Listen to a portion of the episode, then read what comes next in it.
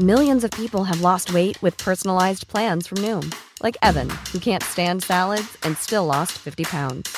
Salads, generally, for most people, are the easy button, right? For me, that wasn't an option. I never really was a salad guy. That's just not who I am. But Noom worked for me. Get your personalized plan today at Noom.com. Real Noom user compensated to provide their story.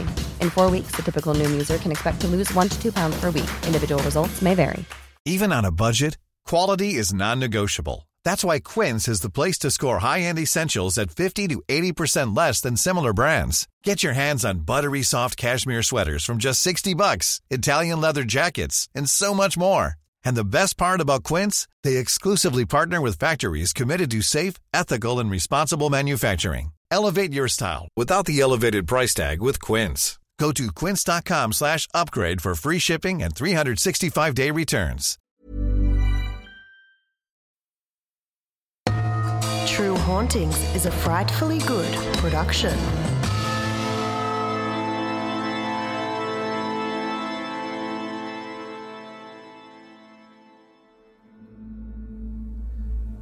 Built on a hill with a panoramic view overlooking Baguio City, the Diplomat Hotel is considered one of the most haunted places in the Philippines. Its history dates back to 1911 when it was constructed as a retreat house by the Dominican Order on a 17 hectare property previously belonging to American locals. Many people state that they have seen headless apparitions inside the hotel during the night when they have been inside the abandoned building. Even when the building was a hotel, employees and guests also stated that they often heard weird sounds coming from the building, especially near the fountain.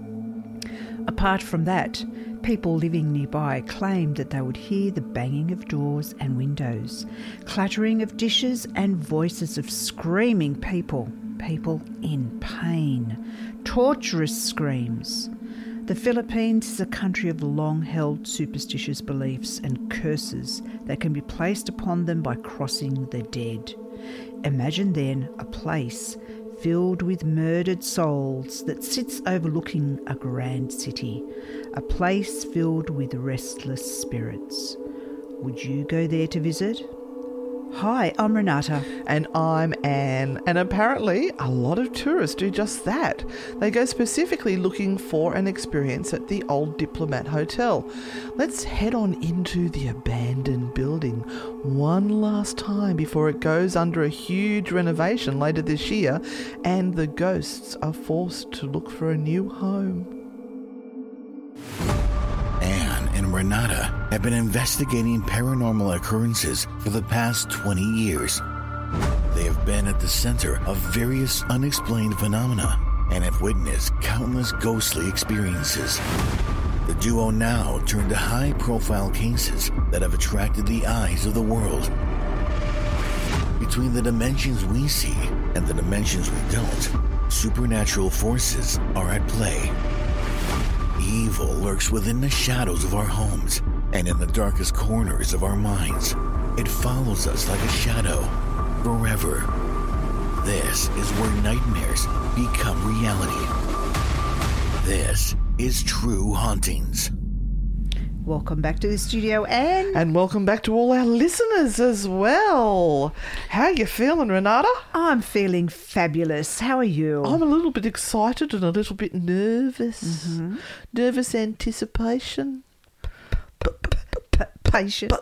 Patient. And is it did, patient? did you spit out your tooth there? No. Oh, good. Um, yes, tonight is the night that we have our very first tour at the residence. Yes. I'm looking forward to it, and uh, we're, we're going to have one of the Maitland Jail officials there just checking out that everything's okay. And they're worried that they're going to make us nervous. And I'm actually not nervous at all about them being there. No, no. The guests scare me more than any officials. And For me, it's more um, this place has never been investigated. It Mm-hmm. is attached to a very haunted jail. We do, we can say that's haunted, Mm-hmm. but we don't know for sure what we will encounter or whether the entities that are there are going to want to interact with us. Mm-hmm. They may just stand back and go, "Yeah, no, we're not touching you." Yeah, look, I think it's going to be one of those slow cooking things. It's like a crock pot situation. Or when you've had something bad to eat and it brews, and Yeah, it brews. it It's got- comes out, It's got to brew. It's it's got to warm up. It comes It's- out demonic. It's got to. It's it's just got to have its time. So I, I think the the people that are coming tonight are the brave first souls that are going to come in and stir up all of the spirits that are there. there. And now we've been in there for a few times, so we've already been talking to them and going, now come on, guys. We know you've been hiding here. Earn your keep. Yeah, we want you to come through. We want you to, to be connected. Um, you know, you don't have a lot a lot of time to hide in here anymore, um, because once they come through and renovate the place, that's it. You'll what you won't want to be here. Yeah, and we've only got this place for a very limited amount of time Yeah. before it's gutted and turned into a motel, a boutique motel. Yeah. So we're we're trying to warn the spirits. The weirdest, the weirdest of things. I just can't. I Oh, but it- can't picture it. I can because it's grand. Those rooms are huge. You've already got bathrooms attached to them. Yeah. So I can quite easily visualize it being a nice little boutique motel. Mm. Hmm. We won't be able to afford it. We might. We might. I'm not going to say no. I, I think maybe what would be nice, I think, is that for the inaugural night where they open it up for the first time, they should put us in there for free yes, as a thanks.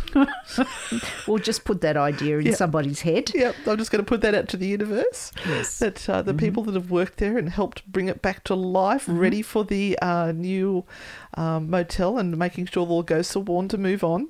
Um, yep, they should reward us. Now, for anyone who's not quite sure what we're talking about, this is uh, an area of the Old Maitland Jail that we have been working at for the last five or so years, uh, doing ghost tours, ghost hunts, paranormal investigations. Part of the building is now going to be renovated mm-hmm. and it's going to be attached to a new hotel that is going to be part of the complex. So the jail innards, the inside of the jail is going to remain historic and open to the general public. So for, within for the tours. wall, Yep. yeah. Um, but there are two areas, the two front buildings that used to be residences, they were the governor's and the lieutenant governor's buildings, Mm-hmm. are going to be renovated and are going to be part of like five star boutique accommodation. Yeah, they Now- definitely need to give us a free night. we we have experienced what this looks like when we went to Bodmin Jail. Yes. And we were at that jail when it was in a state of complete and total disrepair. Well, the you things were. were. falling down. You were with your other travel Yeah, buddy. oh, I was, sorry. That was BA before Anne. Yeah. And uh, it was a shell. And it did enjoy a lot of people coming through doing ghost tours and the, the, the history and all of that. But it, It's not making enough money Yeah, just uh, running ghost tours. Yeah, yeah, that's the thing. I mean, the the other option was to pull it all down, which would have just been a catastrophe. So, Yeah. someone with a, a, a deep pocket came in and decided that they were going to make. I believe it a- was a, a Russian group. Yes, a boutique. I'm not going to talk about that. A boutique hotel uh, and complex, and we did visit it last week. I remember because I fell over and hurt myself there. We visited it last week. I mean, last year. Last year. Sorry, last year. Hang on, did I miss something? last I year. blinked. and uh, sorry, last year, and it's amazing. It is freaking amazing. It's too clean for me. It is. I like that bit of oh, grit and grime, but we know Yeah. some people don't because we, we we got a little bit of a negative review about the jail being a bit dirty. Yes, they but obviously they've been to special places overseas. yeah. because- Well, I mean, the, the the jail is spotless. It's it's so clean and schmick, and they've tidied up everything, and Mm-hmm. um. And the jail cells look like somewhere you could stay for a little while, but no. Mm. Yes, but Bodmin Jail is um, astounding. And um, yes, when you throw millions and millions of dollars at something and you can still have that uh, historic part of it sitting there. Um, Well, they've got a whole section. It's the jail cells that's been made into accommodation, and I actually saw that on Sherpa. Um, I love watching Sherpa, and so does my dog Max because he howls all the way through it.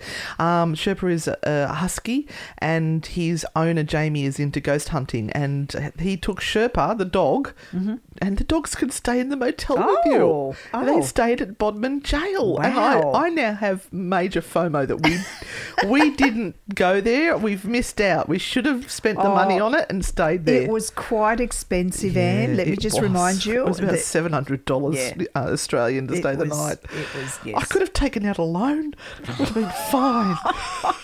I'm running out of those like zip and afterpay things. Yeah, I've yeah. got so many. We can only collect so many cans and bottles that we can reimburse. We will do what it takes. oh, so if anybody wants to fund us a night, Yeah, become a Patreon. Patreon. Oh, do you know what I saw on Sherpa the other day? Um, they get Christmas presents and birthday presents and Yeah. things. He gets so much mail. I'm just like, my God. Um, The dog gets more mail than we do. Yeah, he gets chicken balls, chicken balls and fish sticks, tons of them.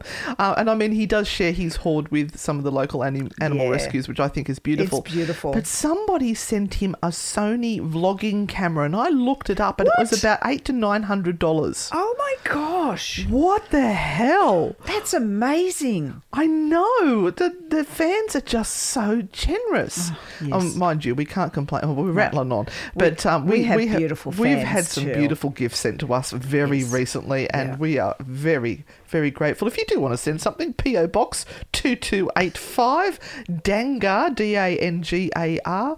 I think it's two three zero nine is the postcard, New South Wales post postcode postcode not postcard.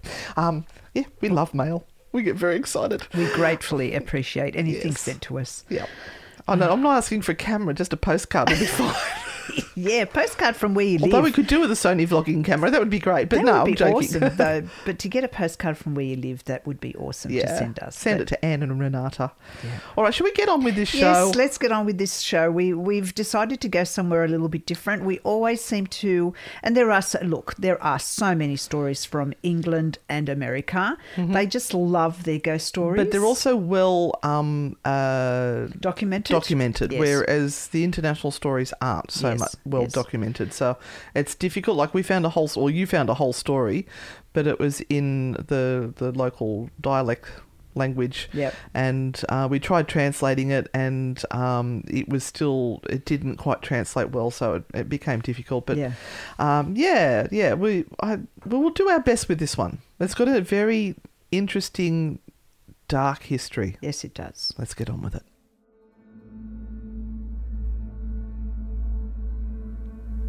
Standing outside the fog covered ruins of the old Diplomat Hotel, I find the eerie vibe hard to ignore as I picture a cinematic vision of a sequel to The Haunting of Hill House and of Bly Manor.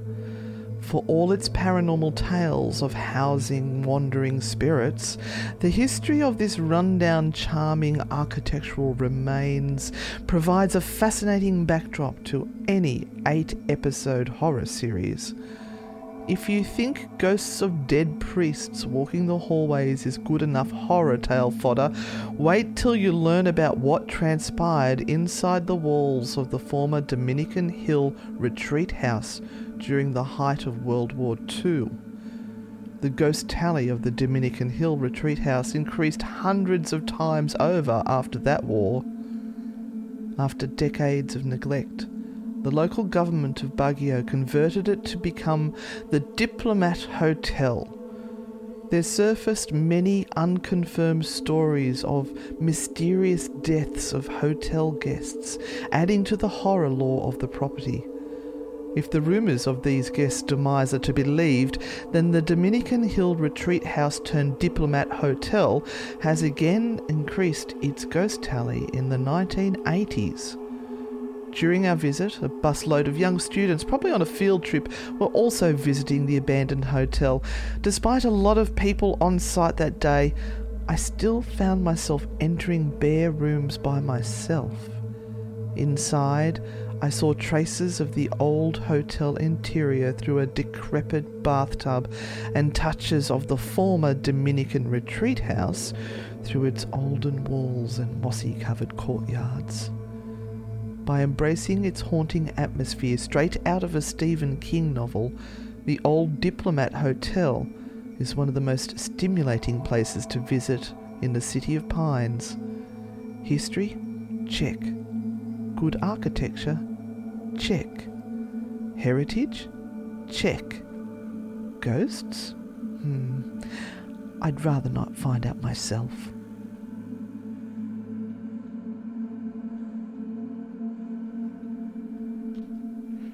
So, as you know, Anne, I have been on a bit of a um, adventure to try and find haunted places around the world that aren't America and England.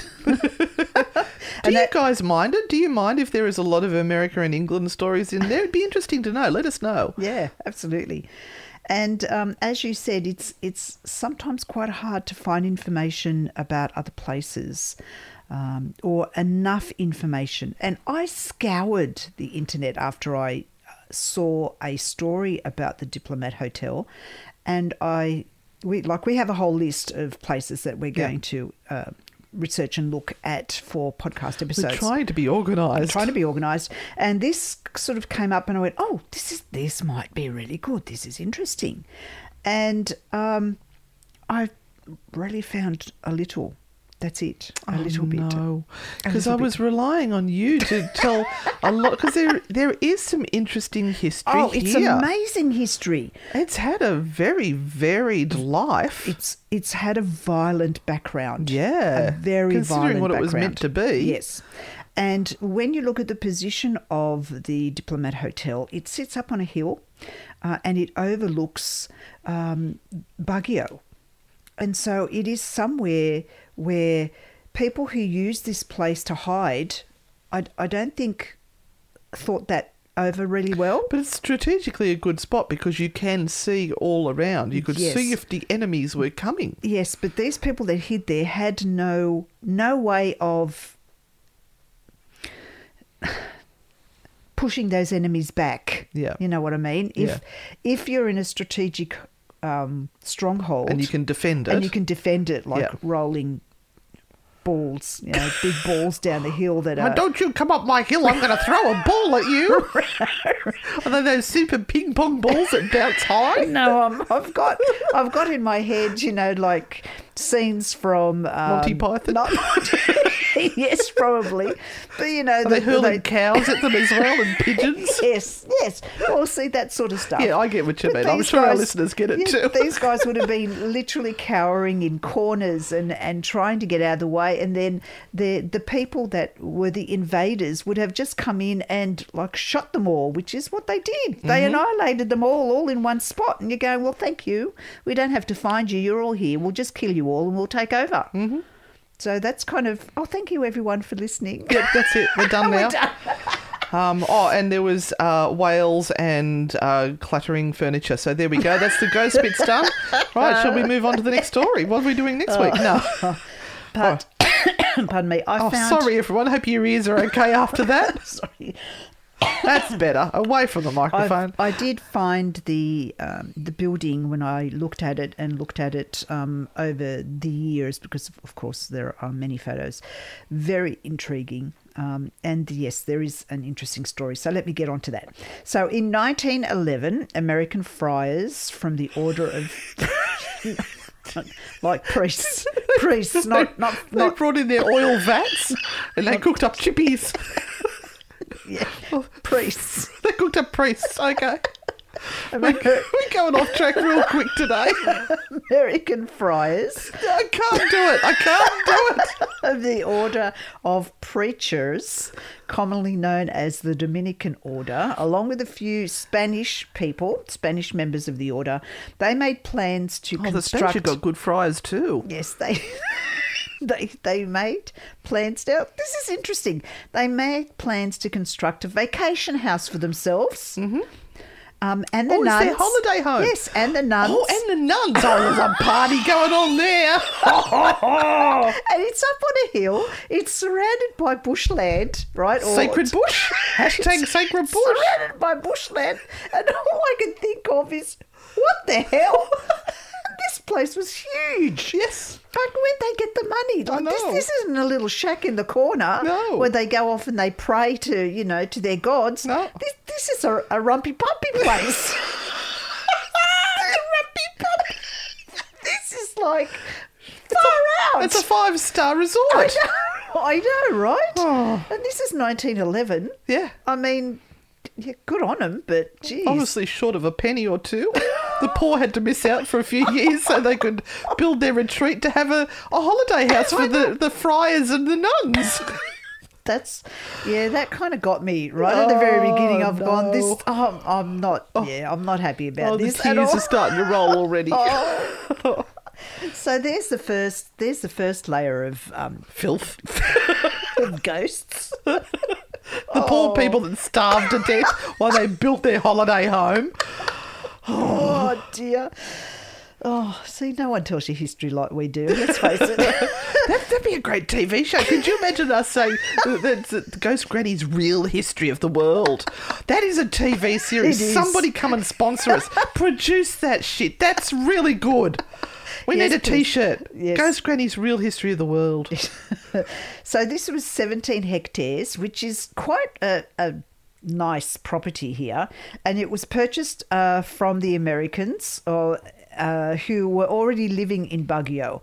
So the Americans kind of funded it, and the construction began around 1913, and it was supervised by one of the Dominicans. So one of the Dominicans actually created the floor plan and everything, and he oversaw the building. Now, obviously, they were trying to get away then from paying tax. Oh, and now the truth comes out. So the order set up a seminary called the Colegio del Santissimo Rosario Oh, beautiful. in June the 9th, June 1915. So we thought, oh, how, how can we make this a not for profit? and we're into the war era now, aren't we? First World War. Mm, Yes. Yeah. So let's let's start a school. Yep, Ah, yep. And uh, have a piece of paper. Tick. It's a school. All right. And um, problem was they didn't have a high enrollment at all. Now I kind of wonder. All right. I'm gonna. Now, anyone who kind of lives around the Philippines, let us know. Um, was that specific that they didn't have a high enrollment? They didn't Or- actually want a high enrolment. it was their holiday home. Uh, It would be like us going on a uh, you know our world trip ghost hunting, and um, we've landed in England for a, a oh just bash the poor microphone, just spit the coffee now. yeah, we've landed in England, and they've gone. Oh, we've got your school ready to go. Thirty students, five days a week, from nine till three. Off you go. Like. Oh no, we didn't really mean it. Yeah, we, we we just- didn't. We don't actually want to work. No, we, we, just, wanted wanted a piece of paper so we didn't have to pay tax. So- tax dodge. anyway, excuse me. That that's my mind going. so hmm, now you've yes. coughed in their ears, you've bashed the microphone. Keep going. Uh, so yes, so that kind of really only lasted for about two years, and then it reverted back to its original purpose, which was a holiday house for the Dominicans. Very nice. Come on, sister, let's go have a party. In the Philippines, I wonder whether there was a pool and, and a cabana. well, they've got a fountain. Maybe they stripped off and danced in that. so bad. I'm just thinking of Friar Tuck dancing around naked with little tonsure on the top there. you couldn't go into the pool; you'd drown with all that. stuff. Oh, We're in a oh, bad way, everyone. Just, Oh, just letting you know. We've, we've had a couple of sleep, sleepless nights oh. worried about tonight. Oh. So everything was going really well until the breakout of World War II. Oh, that put a spanner in the works, and then things turned really, really terrible from there. So the holiday house worked for a little while for the Dominicans, and look, I'm sure with the ty- the type of poverty that was in the Philippines, they did a lot of good work. So we're having we're having a bit of a giggle, but I'm sure they did a lot of Are you good work. sure? Anyway, I, I'm I'm hoping that that was a case. So up until the 1940s, the priests were able to relax pray and meditate in the house's lovely fountain splashed courtyards Told you and they a fountain. cool stone corridors far from the crowds of the city below. I'm reading that from one of the um, pages that I found the information on, and that kind of tells you everything, isn't it? They splashed. Splashed court, fountain, fountain splashed courtyards and cool stone corridors. Mm. Anyway, that piece was brutally shattered when the Japanese army invaded the Philippines in 1941. That put a stop to whole everything. So the Japanese army landed on Bataan Island, and uh, the American and Filipino forces had to really engage in the Japanese um, army for defending the township of Baguio. But by the 19, by uh, early 1942, they were forced to surrender the Philippines to the Japanese. Now, the Japanese during that war weren't very nice people. No, they're, they're completely different people Yes, now. But this, they- they it's part of our history. nice. Just like we were dreadful to our Indigenous people Yep. as well. It, it is historical. We Yep. are only reporting this from a historical perspective. It's no shade on the beautiful people who they are today. Yes. So the, the Filipino guerrillas were effective at trying to harass the Japanese army during the occupation um, of the Philippines, especially around the mountains and the jungles. But when it came to the city and when the forces came into Baguio, they took over the Diplomat Hotel, or what was the retreat um, on the hill um, that the Dominicans um, yeah, put up there for themselves. So they saw that, as anyone would, because it is in a strategic position.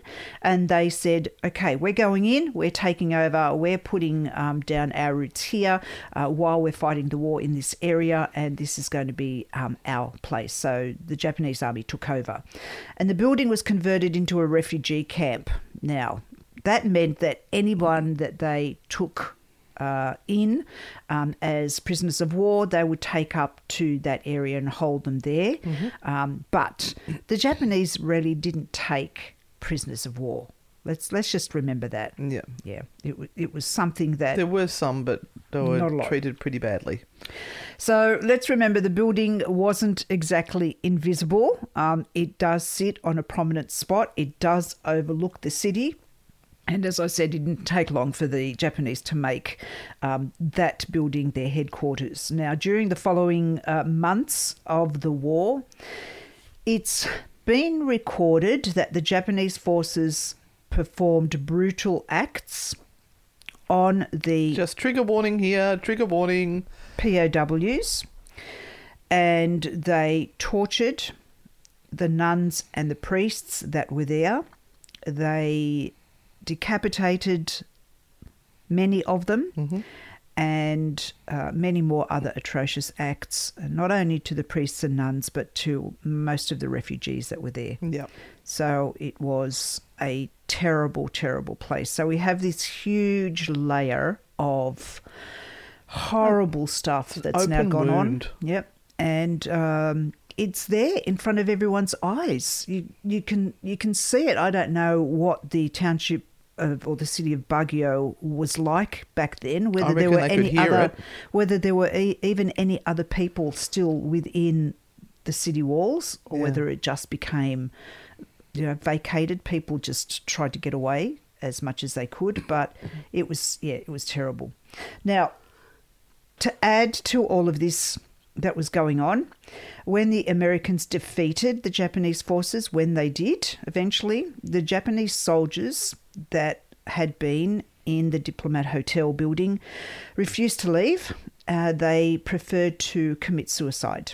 And, So, yeah. and so you have another layer where those that had been installed in that place They they were installed through violence. Yep. And now they've uh, taken themselves out through Yes, violence. Yep. Um, and that's a pride thing. That was a pride thing. Well, um, uh, respect. Um, uh, lack of lack of loss of faith. That uh, face. Yes. God, words. Yes. So that was called Harry Harry Carry. Hurry, yeah, hurry, Harry Carry. hurry, Harry Curry. hurry, Curie. No, whatever. we're just going to bury ourselves in a hole there. Let's just not. So after the war, the Dominicans went back to the retreat house. How they did that and how they cleared that energy, I guess, through a lot of prayer. Um, they occupied it for a small period of time and then they sold it to a hotel group in 1972 and it was renamed the Diplomat Hotel. now, this was a short lived venture.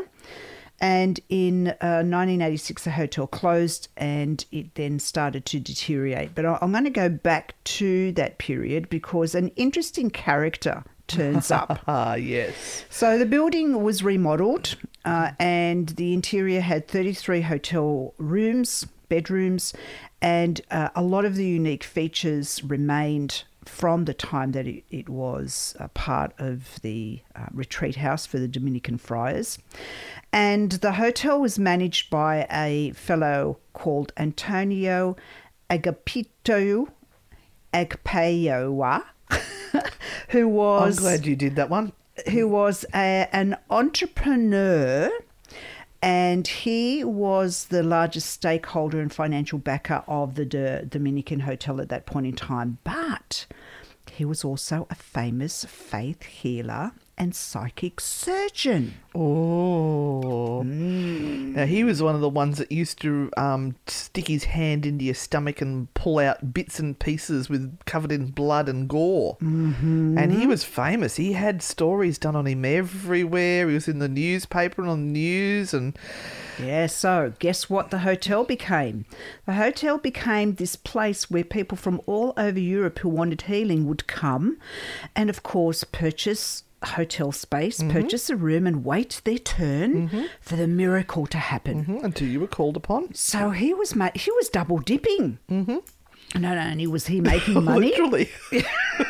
not only was he making money from the hotel rooms and the accommodation and everything, then he was also making money, or let's say people were donating. Let's say people were donating um, for his skill at actually curing them. Oh, that noise is uh, one of my dogs. That she she groans a lot. So, as you said, to perform psychic surgery, agpa, ag, agpa, Aggie? Let's just call him- call him Tony. Aggie. I know he's Tony. Tony. Tony. Tony. Um, pass his hand over the area that was to be operated They on. wafted it. Yes. And then an incision would appear and he would use his fingers or a pair of scissors oh. and put that into the wound and grab whatever bit was no longer needed. And then it would instantaneously suture up and look like nothing had happened. A miracle. La-la. A miracle. Now, interestingly, Tony needed his own appendix removed at one stage. Oh, right. That should be an easy fix for him. Mm, But guess here where he went? The hospital. Yes. he went to America, to San Francisco, Oh, nice. and went to a hospital there Nice. and had his operation there, even though he probably could have performed it himself Oh, on sure he himself. could have. And there were other psychic surgeons in the Philippines that did all of this. What? He didn't trust them.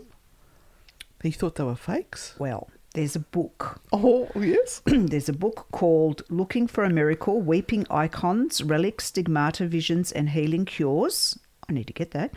And uh, he is part of that book, and that was in 1968. Tony was arrested and charged for fraud in the United States. Oh, so how did he get charged over there Well, he must have gone over there to. Um, to do his? Yes, yes. do his business? Do his business because there was a gentleman who um, actually put in a um, a complaint about it. Now, so this goes back to December the nineteenth, nineteen sixty six. Uh, he was indicted by a, this is Tony by a Detroit grand jury on a charge of fraud in foreign commerce.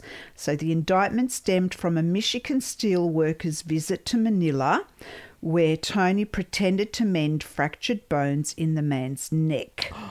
Now, this man obviously went home, thought he was cured, miracle, everything was fabulous. Um, he did say, he did say that he was briefly relieved from pain, but he reckons, looking back on it, it was through suggestion.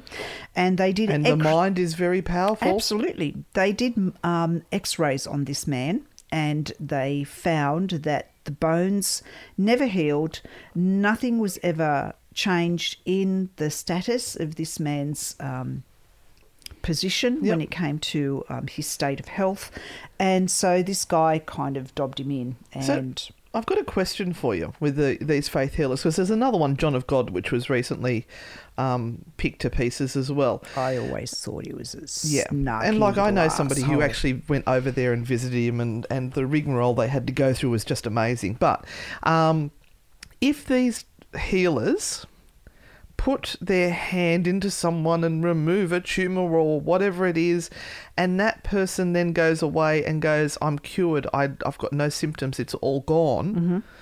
and they do go and get scans and it's all gone, Mm-hmm. um, or they refuse to get scans. If you're looking for plump lips that last, you need to know about Juvederm lip fillers. With Juvederm Volbella XC and Juvederm Ultra XC, your lip look, whether it's subtle or bold, can last up to one full year with optimal treatment and no additional maintenance. Find a licensed specialist and see if it's right for you at juvederm.com today. That's J U V E D E R M.com. Add fullness to lips in adults over 21 with Juvederm Volbella XC or Juvederm Ultra XC. Do not use if you have severe allergies or a history of severe allergic reactions, or if you're allergic to lidocaine or the proteins used in Juvederm. Tell your doctor if you have a history of scarring or taking medicines that decrease the body's immune response or that can prolong bleeding. Common side effects include injection site redness, swelling, pain, tenderness, firmness, lumps, bumps, bruising, discoloration, or itching. As with all fillers, there's a rare risk of unintentional injection into a blood vessel, which can cause vision abnormalities, blindness, stroke, temporary scabs, or scarring. For full important safety information, visit juvederm.com. Hey, I'm Ryan Reynolds. At Mint Mobile, we like to do the opposite of what Big Wireless does. They charge you a lot, we charge you a little. So naturally, when they announced they'd be raising their prices due to inflation, we decided to deflate our prices due to not hating you. That's right. We're cutting the price of Mint Unlimited from $30 a month to just $15 a month. Give it a try at mintmobile.com slash switch. $45 upfront for three months plus taxes and fees. Promo rate for new customers for limited time. Unlimited more than 40 gigabytes per month. Slows. Full terms at mintmobile.com. You should celebrate yourself every day, but some days you should celebrate with jewelry. Whether you want to commemorate an unforgettable moment or just bring some added sparkle to your collection, Blue Nile can offer you expert guidance and a wide assortment of jewelry of the highest quality at the best price. Go to BlueNile.com today and experience the ease and convenience of shopping Blue Nile, the original online jeweler since 1999. That's BlueNile.com. BlueNile.com. Hey, it's Ryan Reynolds, and I'm here with Keith, co star of my upcoming film, If, only in theaters, May 17th. Do you want to tell people the big news? All right, I'll do it. Sign up now and you'll get unlimited for $15 a month in six months of Paramount Plus Essential Plan on us. Mintmobile.com slash switch. Upfront payment of $45 equivalent to $15 per month. Unlimited over 40 gigabytes per month. Face lower speeds. Videos at 480p. Active Mint customers by 531.24 get six months of Paramount Plus Essential Plan. Auto renews after six months. Offer ends May 31st, 2024. Separate Paramount Plus registration required. Terms and conditions apply if rated PG. but they are well, mm-hmm. then should they be banned? If they are um, actually, people are believing they are better and it actually does, through that, cure them, what, what would they have been cured any other way? You're looking. uh, I don't know. It's, a, it's that's a very moral a question. conundrum, isn't it's it? a very moral question. But when you're looking at one person maybe being held out of 300, Mm-hmm. um, then that is that's the issue. Would that person having gone to somebody else still had a cure? Yeah.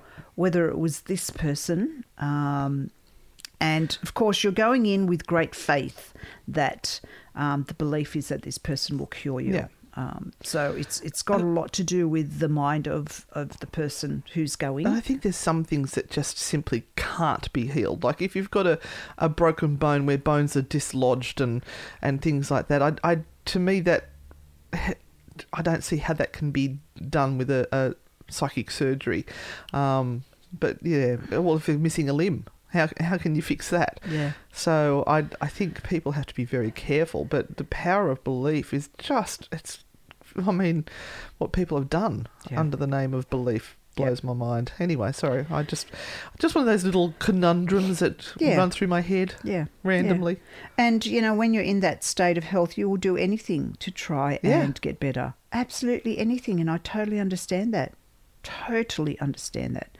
Um, so, yeah, just, just be careful. Be careful who you give your money to. And he, it was almost like a cult. This It, guy, it was. And that's what these faith healers uh, do. They Yeah. develop a John of God did. a following, and as you said, they have these huge rigmaroles that you have to go through. Mm-hmm. So they're they're they're they're pumping you up before you get there, Yep. and and their followers are creating this this whole sense of this is going to be such a miracle. You're going to just be so healed. Yeah, and I know this person was this. made to wait and wait and wait, and they had to.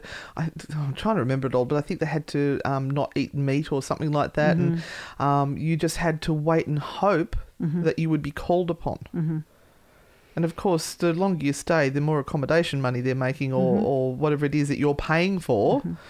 Um, yeah, Yeah. Anyway, um, now a surgeon, American surgeon William A. Nolan wrote um, to the AMA, and he said um, this statement about Tony: he had separated hundreds of patients from their life savings and had cured no one. Mm-hmm. So after this, Tony's business had to shut down, and he was unable to pay back his creditors, and therefore the hotel was given back to the government.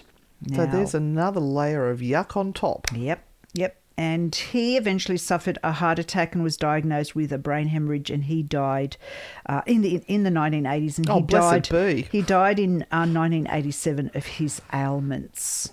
So you, I Hmm. wonder if the place is like a portal for this stuff. Hmm. Not that we're saying that the nuns and priests got up to shenanigans there on their little holiday house, but you know, if if something started up there and then the next layer of yuck and then the next layer of yuck and the next layer of yuck. Yep, yep. is it the location that's drawing it in? Is it a land spirit? Is it a demon? Wow. Or is it just human beings Hmm.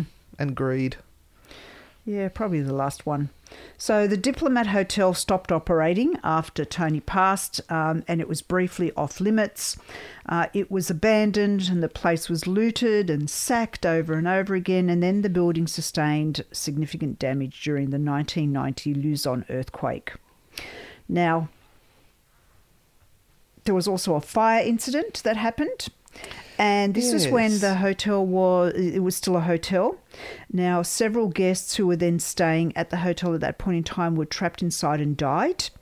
And there is also a story about one of the caretakers who, for unknown reasons, um, and she was a woman, she used to work there uh, as a nurse, and she committed suicide from jumping from the rooftop. Now, there's a big cross that sits on or sat on the front of the building, of course, going back to the Dominican times, or as um, I guess reverence to those times.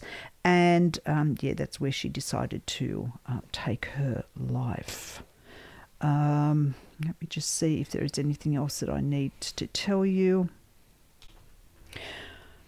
So this, as you kind of said in um, at the very beginning and in our introduction, this has now become a place of. Um, a, or a draw card for ghost hunters Yep. who go into that area, and a lot of people know um, to send you up there. This is kind of the last moment in time when people will be able to go and visit it. um, A bit like the and- residence, and, isn't go it? inside, yep, because it is just about to be renovated and it's going to become like an arts centre and a, and a place which is going to be really interesting what comes out of there. Yeah. Um, yeah, so it's it's going to be sort of really given back to the people of Baguio, so that um, people that come and stay at the arts centre start to flow their money back into the city, Yeah. rather than it be taken elsewhere. and hopefully heal it. it's a f- huge, huge development, and it's been taken um, on by the National Commission for the Culture and the Arts um, and the Conf- Conservation Management uh, for the area. So it's, it, hopefully it will, in its regeneration and its new um, rebirthing, it will have a, um, a healing effect, and the art that comes out of it will be healing. But before, but, but. before I finish, there is another thing that intrigues people at Baguio. I think I know about this. I was amused myself. Yes, yes, yes, yes. And it is, and you can go and visit it. It's in the Guinness World Book of Records I love giant things. as the biggest Ten Commandment tablets in the world. Dun, dun. Yes, so you can go and visit the Ten Commandments as a concrete tablet. It I'm sits going. there. I'm going. It sits there, and you can go and have a picture. you can sit on it, lay down on it, make love on it. I don't know. Yeah, add another commandment, whatever you want. Can we take a sharpie and, and write an extra commandment? Now, it was intentionally built, allegedly, to drive away evil spirits lurking around the place that were probably left from. Because they're very spiritual people, you know, the, they are. the Filipinos. So, Yep. um, yeah, it was meant to drive away the evils that would have been left lurking from all of the things that we've just talked about. Yeah, Yep. the big scar. Yeah, and um, the record was set in 2011 and it has not been broken up to date. So no one has built a bigger Ten Commandments tablet. There you go, people. There's something to aim for. Yep. So, you know, you've got in Australia the big ram and um, the big prawn, giant potato, which we have visited. Yeah, the big pineapple. Yep. And now it outstrips them all. The giant commandments. Yes, we could have that somewhere. could. We, We- could, we- we could have that on in Newcastle. We'll on outdo on Strzelecki Hill. We'll make it one centimetre bigger. Oh, seriously. Right, okay. Oh, all right. Do you know Oh, what? okay, I your think, turn. I think it's my turn. Yep.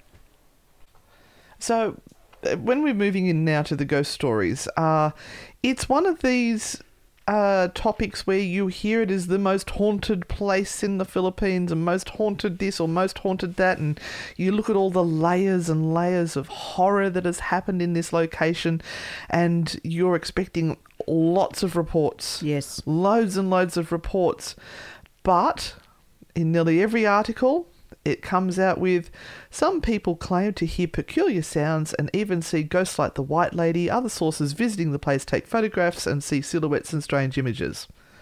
Uh, other reports are banging of furniture, clattering of dishes, uh, noises coming from the ruins, wailing of cries from help from the children, particularly around the fountain area. That's about all I can find.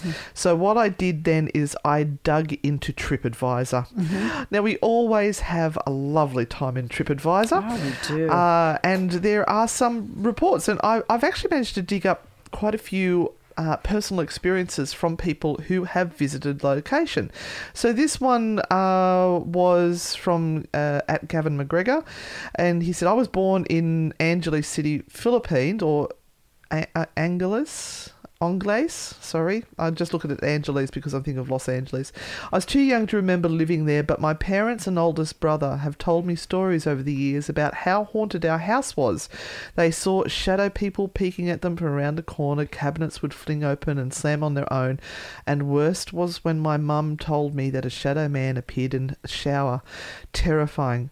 So that gives you an idea of what the people of the Philippines are, are are thinking with their. I actually thought it was a story about the hotel, but never mind.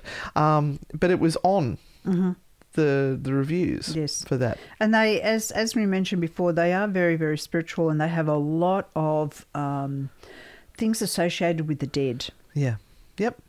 Uh, there was another one who titled their review interesting, and this is from 2017. We got a cab driver to bring us here, and he was very knowledgeable about this place. So they're probably layering in the mm-hmm. stories, you know mm-hmm. how it is. It was a monastery, then a school, then a camp, and then a concentration camp. Now, this is the bit of information that I haven't seen anywhere else, and I mm-hmm. don't think you've mentioned it either. It was a brothel. No, what? It was a brothel and a hotel and a hospital. right. So we got mm. some rompy bumpy happening there, as you mentioned earlier. Rumpy pumpy. I did not see any ghosts, but it sure felt creepy. Be sure to be here before 5 p.m. because it closes at 6 p.m. and the guard will shoo everyone away by 5:30 p.m. Great sunset, by the way. apparently, um, I, I don't know whether you came across this too, but when I was reading um, some of the articles and listening to some of the podcasts, they do tend to have armed guards at some of these places, Yeah. and they're they're locked behind gates, and so um, sometimes they might let you in if they feel okay, or you pass them some money. Um, but after hours, it's all yep, no, no go. Yeah, and uh, then there was another article that I read that sort of basically churned out that same information again. I'm just trying to see if there's anything um, strange and desperate noises. Um, apparently, babies and, and children crying is a common noise that the, the locals will hear, and they're attributing that to the massacre of numerous children done at this site. Mm-hmm. Um, so I didn't realise there were children that were massacred there. I thought it was the nuns and the, the friars. Well, this goes back to when they were taking uh, people in as POWs, I'd say. Yeah. Um, now, this is another little story I found. Uh, um, it was from seeksghost.blogspot. One group of students in the 1990s visited Diplomat Hill after their prom. Drinking beer and having fun, they explored the hotel. I mean, what could go wrong with that? Oh, what could go wrong? They didn't believe that actually anything would happen. A wave of coldness swept over them, and they all saw a female in a white dress floating towards them. This ghostly figure was of average height, and her face was not visible. At first, they admitted they didn't comprehend what was going on. One female in the group screamed and fainted. When she awoke, she acted strangely. She spoke in an odd voice and in a language that none of them recognized. Several members of the group had to hold her down. One student who had a rosary placed around her neck, um, oh, sorry, one student had a rosary, placed it around her neck. When she became alert, she asked them what had happened. She was dizzy and didn't remember. Realizing she had been possessed by an entity, they all left quickly. It's now been 25 years since that had happened, and none of them have ever been game enough to go back. oh, goodness. So look, there's a lot of um, uh, things that that could have been. They're Yep. out drinking, probably haven't eaten, Yep. up late. Um, they're all hysterical, Yep. faints, and immediately they're assumed it's a possession. And Yep. um, yeah. Anyway, let me see what else I've got. Now this one is big. You know, I like them big, but this is like a really long story. And I actually found this just at the last minute, as you often do. And I'm going to admit, I haven't read through all of it yet. So um, Let's read it together. it could be shite and we'll just cut it out. I don't know. but I found this website and I forgot about it, where it's people's true stories. And I just typed into it and went for a search for it. And sure enough, two stories came up about the Diplomat Hotel. So this was um, a jaded disciple. Um, a few back, a few years back, when Diplomat Hotel in Baguio was not yet open to the public, I and seven of my friends sneaked past security to go spook ourselves out and see things that go bump in the night. It was almost midnight on October 30th, the day before Halloween.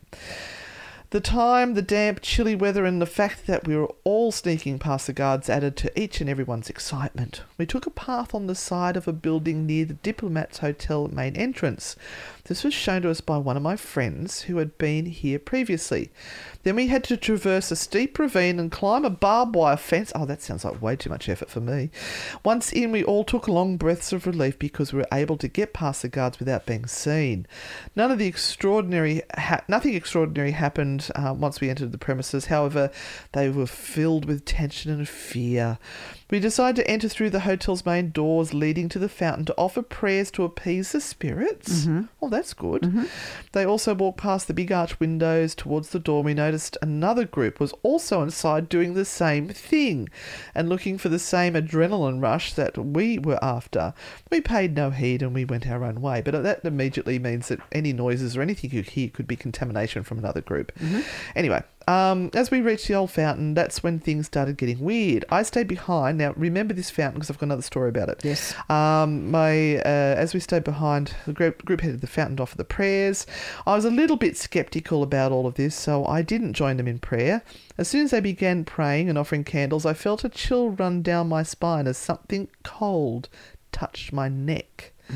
I had goosebumps all over and sudden heaviness on my shoulders.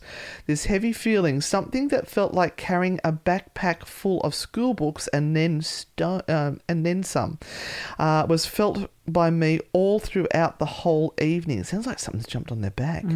I felt nauseous and my head suddenly felt prickling pain as well. At this moment, I ran to join my group as they were about to finish their prayers. I didn't tell them anything because I thought it was just the weather that was getting to me. Boy, was I wrong. The group decided to cover the first floor and ascend to the other floors. Once we checked out all the rooms, um, as we moved past doors, rooms, and hallways, we made our way to the staircase to go to the second floor. There, beside the staircase, was an arch where a door once was. A friend pointed out that a shadow of a big man was reflecting on the walls in front of the arch. No one dared to look where the shadow was coming from. The girls from the group started shrieking and taunting us not to go on with our tour. Don't! Stop! Don't! Sorry. Okay. However, uh, afraid of being called losers or chickens, some of the males in the group urged us, urged us to go on. Silly boys. Two male friends and I, of course, decided to check out where the source of the said shadow was coming from as a group made their way upstairs to wait on the landing. As we walked under the arch, a cold swoosh of air welcomed us. Mm. This time, my friends also felt the same heavy feeling I had felt. Then a mysterious, eerie voice of a man that sounded like a cross between a bad radio signal and a drunken man's slur was heard by us. It was like he was warning us not to go on. We took this warning and didn't go on searching for the shadow's source. As brave as we were, sometimes when battling the unknown, it's best to leave and retreat. Ah, yes. Finally, some Yes, sense. That is true. Honestly, yes, we were scared out of our wits by then. As they joined, as we joined the other members of our group, Nikki, a female from the group, was heard crying on the last stair before reaching the landing of the second floor. A human's natural instinct is to f- comfort the sad. The females, being females, huddled around to comfort her. The reason she was crying was unknown because she remained silent for the remaining hours we were there. She later told us she saw a priest staring at her and then vanished into thin air. She was so scared and didn't know how to react. That's why she just cried it out. By now, accounts of what happened to us downstairs were known, but we remained brave to finish the tour we started. We finished going in and out of different rooms until we reached the top where a huge crucifix was. The wind was slightly blowing, and the moon above illuminated the crucifix in a way that we only saw in horror films. These made everyone de- dis- uh, this these made everyone to decide to go back downstairs and stroll around the gardens instead. As we made our way out and reached the hotel's backyard, I noticed I lost my cell phone. Oh, and they've let you know that it's a Nokia seven six five zero. Is that product There's placement? too much information there. And it's leather holster. Oh, they were chic. They've got a leather holster. For, my husband used to have one of those. um, anyway, uh, it's the kind that used to loop on your, your belt. Anyway, so my phone was secured to my belt via a leather belt holster with magnetic flaps. During the whole time, I didn't bother checking messages nor removed the holster from my belt because we were too preoccupied. I started freaking out because there was no way I could go home without my phone. Go home! My parents would have killed me. Also, I was baffled as to how the phone fell off, holster and all, without me removing it from my belt. Uh-huh. Apparently, the friars ah, wanted a phone. That's right. I decided to go back and search the entire hotel for it. Jeff and Raymond, two of my closest friends, decided to go with me, while the rest of the group sat on the benches at the back of the hotel leading to the garden. Jeff, Raymond, and I retraced our steps to retrieve my lost cell phone. We searched high and low but couldn't find it.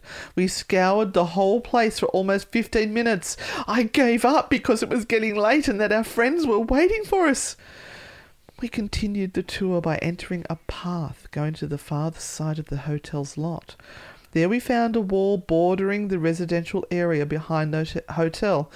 As we circled around it, there was a shrill sound coming from a ringing phone. Oh, oh. The, the monks have learned how to. So the friars have learned how to use the phone.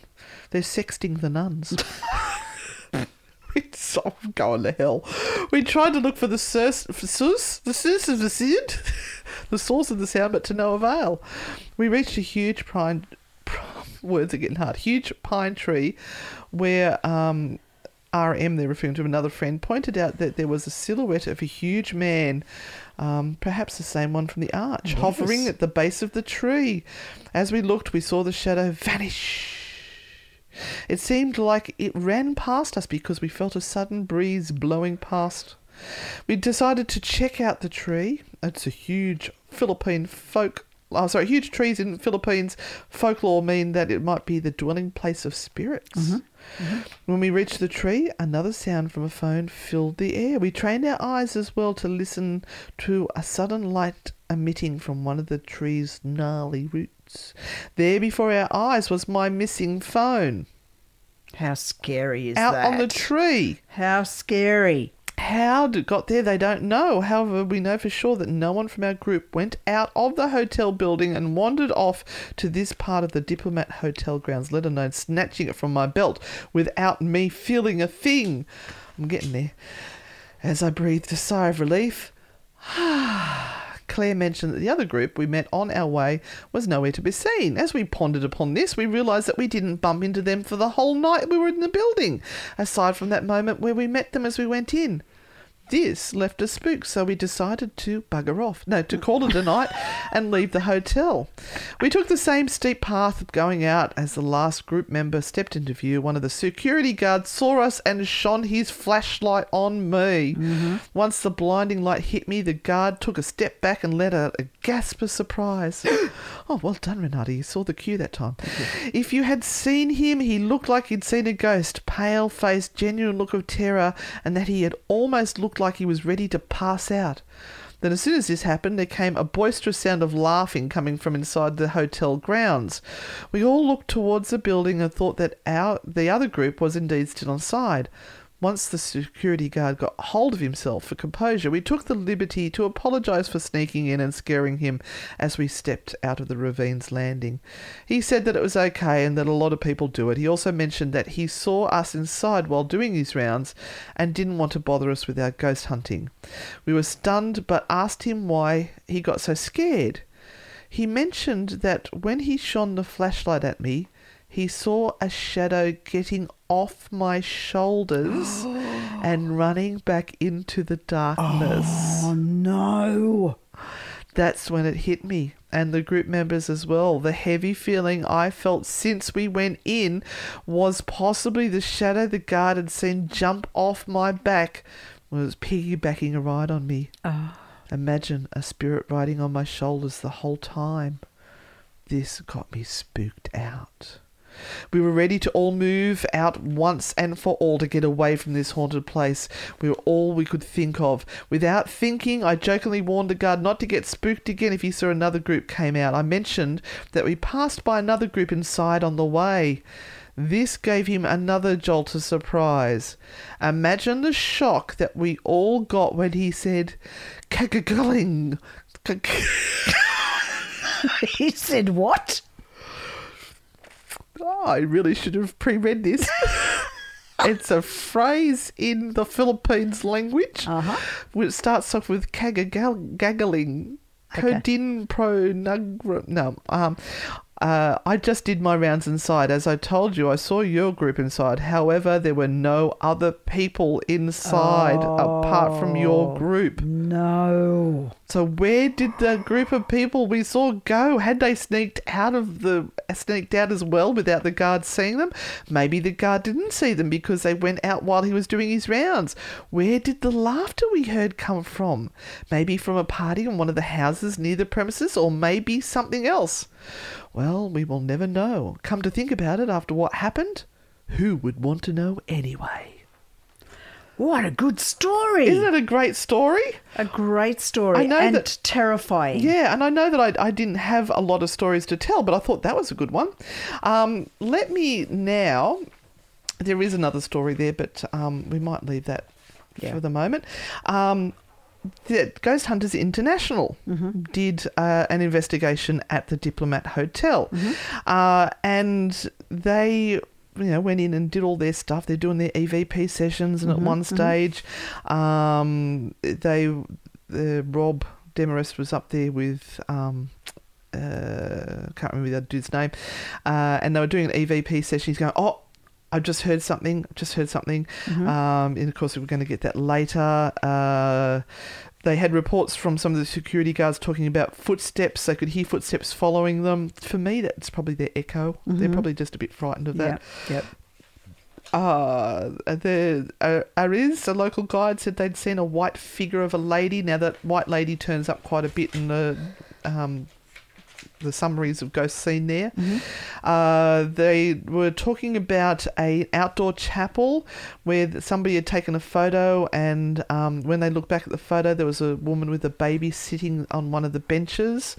Um, there was tunnels apparently underneath there, or like a tunnel. Uh, now, when they were doing their EVP session on the second floor, um, you could hear what sounded like men chatting or voices.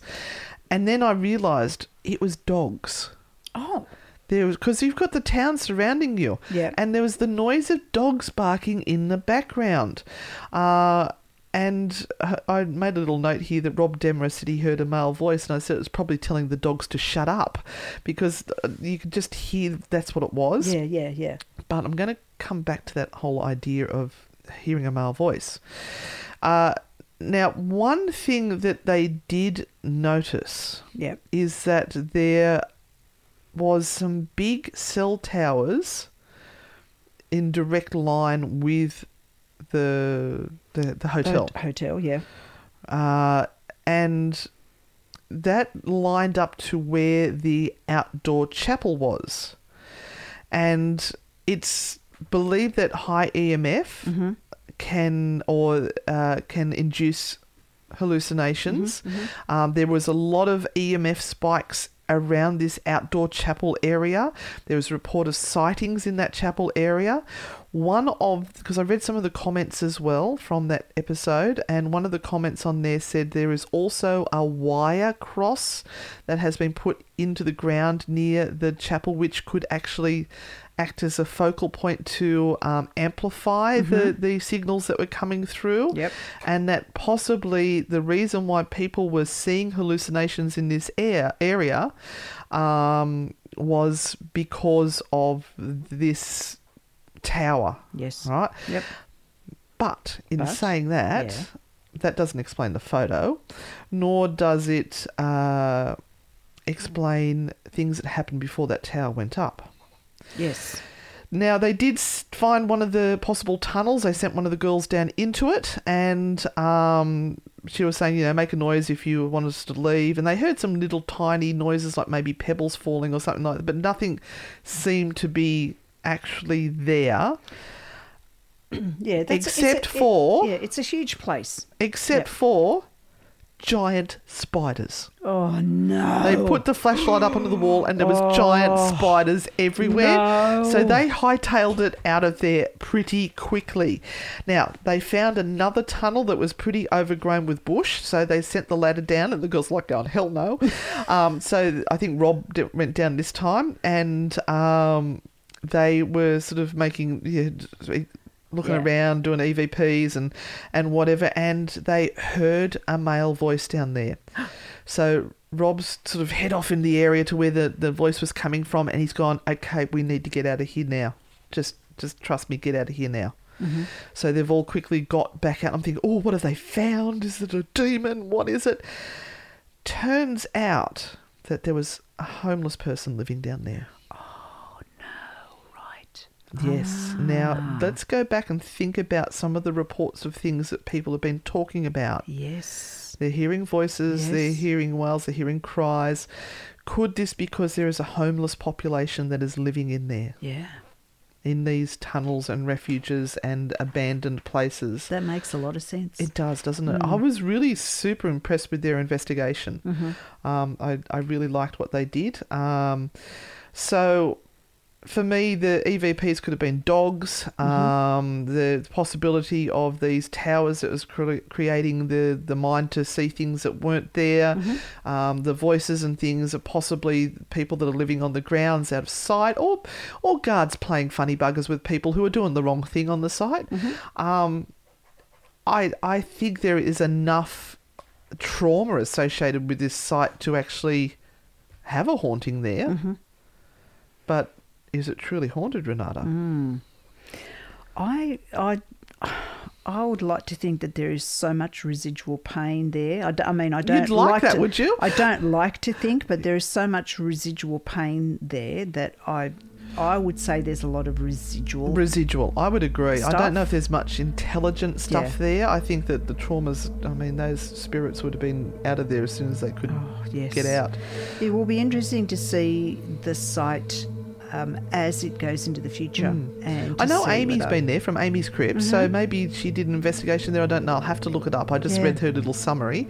But um, yeah, I, I don't know if I'd visit. I mean, if the opportunity arose, I would, I would definitely go and visit, but I'm not going to go out of my way to visit that one. What do you reckon? I'd go if I was there. Yep. Absolutely. It would be on my bucket list. It would have to be on my bucket list now. I don't think Yep. I would bother going once it's uh, completely renovated and gutted. Yeah. I think sometimes they take the soul out of things when they do that. Yeah. Um, but it will be interesting to hear whether there are any reports beyond this point in time um, with that site. Yeah. We shall see. All right, well, that brings us to the end of the True Hauntings. I hope you've enjoyed it. If you'd like to consider becoming one of our financial supporters and becoming a Patreon, look up Anne and Renata on Patreon, P A T R E O N, and become a Grand Poobah and join our little secret family. We thank you for being here with us, uh, the whatever you're listening to us on at the moment. Um, reach out and let us know if you've enjoyed the episode or if you've got a place you'd like us to investigate or any spooky stories you've got or anything else that you'd like to see Anne and Renata get up to. But uh, next time, we'll see you on the dark side Yeah, and don't forget, stay spooky. and be Frightfully good. Bye.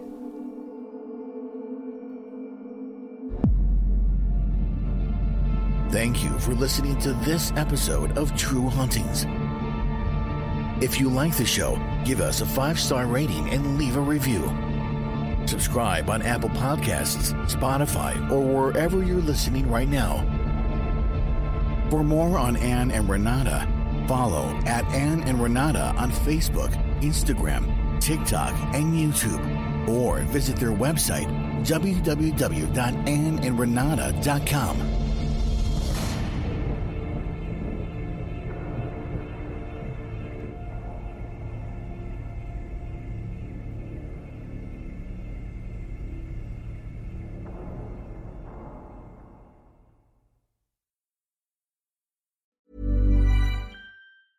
Hey, it's Danny Pellegrino from Everything Iconic. Ready to upgrade your style game without blowing your budget? Check out Quince. They've got all the good stuff shirts and polos, activewear, and fine leather goods, all at 50 to 80% less than other high end brands. And the best part? They're all about safe, ethical, and responsible manufacturing. Get that luxury vibe without the luxury price tag. Hit up quince.com slash upgrade for free shipping and 365 day returns on your next order. That's quince.com slash upgrade. Hi, I'm Daniel, founder of Pretty Litter. Cats and cat owners deserve better than any old fashioned litter. That's why I teamed up with scientists and veterinarians to create Pretty Litter. Its innovative crystal formula has superior odor control and weighs up to 80% less than clay litter. Pretty Litter even monitors health by changing colors to help detect early signs of potential illness. It's the world's smartest kitty litter. Go to prettylitter.com and use code ACAST for 20% off your first order and a free cat toy. Terms and conditions apply. See site for details. Even when we're on a budget, we still deserve nice things. Quince is a place to scoop up stunning high end goods for 50 to 80% less than similar brands. They have buttery soft cashmere sweaters starting at $50, luxurious Italian leather bags, and so much more. Plus, Quince only works with factories that use safe, ethical, and responsible manufacturing. Get the high-end goods you'll love without the high price tag with Quince. Go to quince.com/style for free shipping and 365-day returns.